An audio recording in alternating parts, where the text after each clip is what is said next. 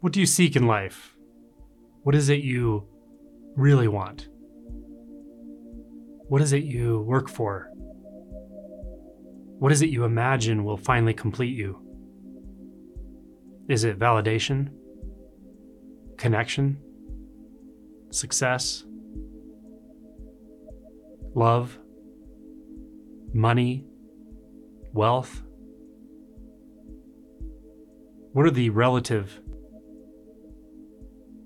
aspects of life that really make you feel like, hey, that would fulfill me? That would finally make me feel happy, make me feel okay.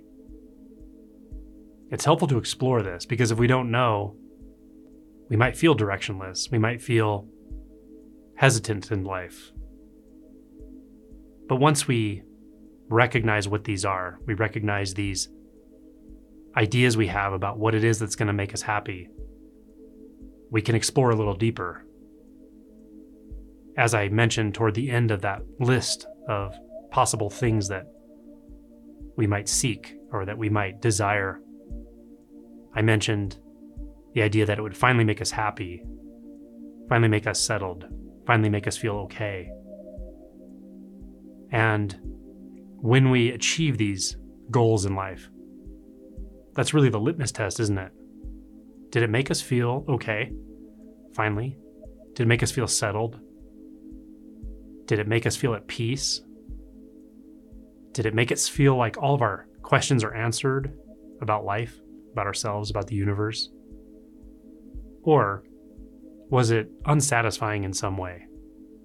Did it lead us to conclude that we were seeking the wrong thing? Now we need to seek something else or perhaps seek another version of this, or perhaps a bigger version of it.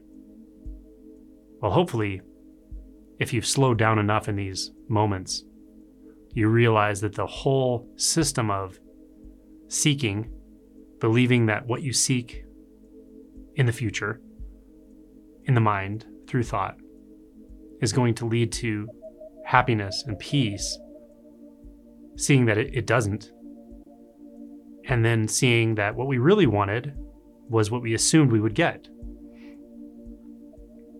What we really wanted was the peace to feel settled, to feel satisfied. So now we're getting somewhere. When we realize what it is we really want, or what would feel most natural for us, what would be a true indicator that things are okay. We're in the right place. So, what is the difference between these ideas of something in the future, like success, position, power, love, relationship in the way we're imagining it, and peace, feeling settled, feeling okay, feeling comfortable in your own skin? Well, the difference as far as what I see and my own experience of this is the former are ideas. They're projected into the future. They're thought based. They cause us to seek. And they actually, in the moment, in this moment, cause us to orient our attention away from the latter. The latter being wanting to feel at peace, wanting to feel relaxed, wanting to feel okay, wanting to feel creative, wanting to feel connected. So, the latter, these aspects of life that we're really interested in, aren't so much something we seek, they are something that are here already. Or at least they're available here in this moment. Peace is available here. Being settled can only happen here. How can you be settled in the future? Feeling comfortable in your own skin can only happen here, with your attention in the body, with your attention on your own sense field. That can't happen in the future.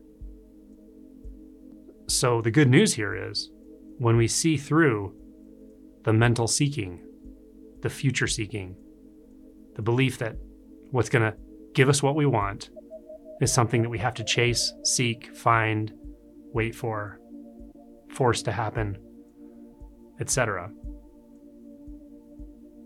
That's not it.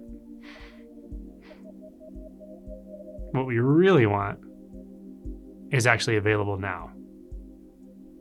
It's available all around us. But the first form of seeking, the mental seeking, the time based seeking, distracts us from it. Isn't that the worst? Isn't that just like the worst kind of catch 22? It's a motherfucker, to be honest.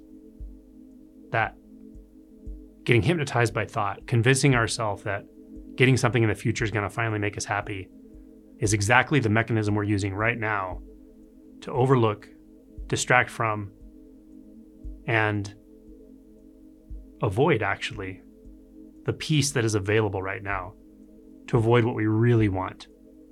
What we really want isn't something in the future. What we really want is to be authentic, to feel completely connected, interconnected, to know what true identity actually is, to see reality as it is, to live in truth. This is what we want.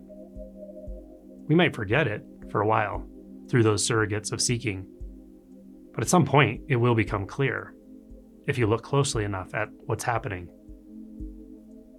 So, why simply hearing this message, will most people not just wake up to that? Just drop all of the seeking in time and drop right into the freedom and peace that's here. Meaning, of the thousands of people that are going to watch this video, why will only a small percentage actually make this transformation? The answer is very simple there's a barrier. The barrier is our identity.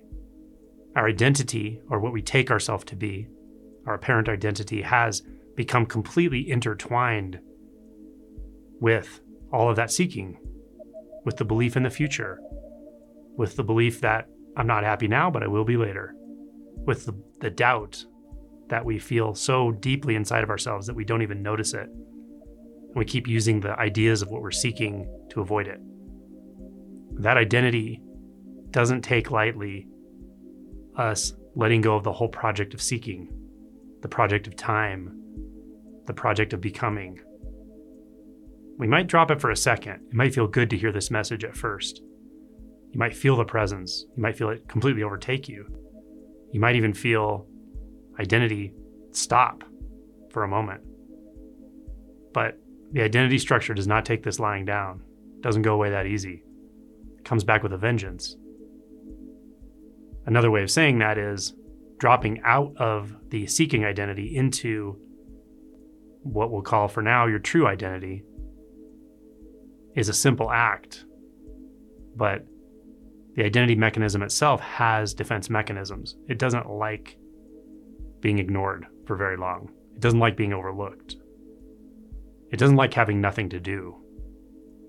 So, the way the body will interpret that will be emotion. You'll feel fear primarily. You'll feel other things. You might feel elation, ecstasy. You might feel peace. You might feel confusion. You might feel all kinds of things shame, resentment. Things might start coming to the surface that you didn't know were there. But primarily, there's a fear that's triggered when we really start letting go of the project of me and time, the seeking self. But there's really good news here. If you just hear this, that it's okay that you're feeling all that, that's the price of admission. It's okay. Many people have gone through this before you. It will surprise you.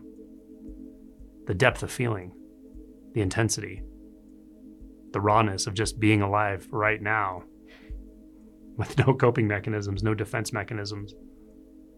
But you'll get used to it. And when you get used to it, all kinds of things start to change. Portals open up. Reality starts to rearrange itself. Things feel very, very different than they did before. And the depth of this realization is infinite. This rabbit hole has no bottom. This is what we call the unbinding process, the awakening process. And you have access to it if you're willing to forego all of that seeking, if you're willing to question thoughts, especially thoughts about you moving through time, thoughts of the illusory past and future, if you're willing to question these and disregard that which is seen to be false and drop right into what's here without thinking, not what you think about being here, but what's actually here. Don't take anything at face value when it comes to thought and concept. Rather, let go. Let the unbinding from thought and concept happen. See where that leads, which is deeper into this moment. But let go of all of those frameworks, let go of all of those spiritual concepts, let go of any label, including presence, now, enlightenment, self, I. Just let all of those thoughts go and see where this leads. It will surprise you, but that's okay. Even let the surprise just fall by the wayside. Let this journeyless inward journey propagate itself. Get out of its way. See what happens. Enter the mystery. That's what you're called to do if you've gone this far through the video. So let it happen. It's a natural process. Don't think about it. Don't plan for it. Don't conceptualize. Just let go. Let go of the identity. Let go of the illusion of time.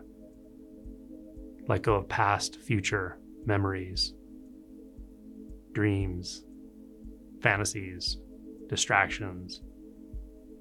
And reality will show you what it is. Truth will reveal itself, living truth. That is ineffable, meaning indefinable. This is your birthright. So why not take the journey?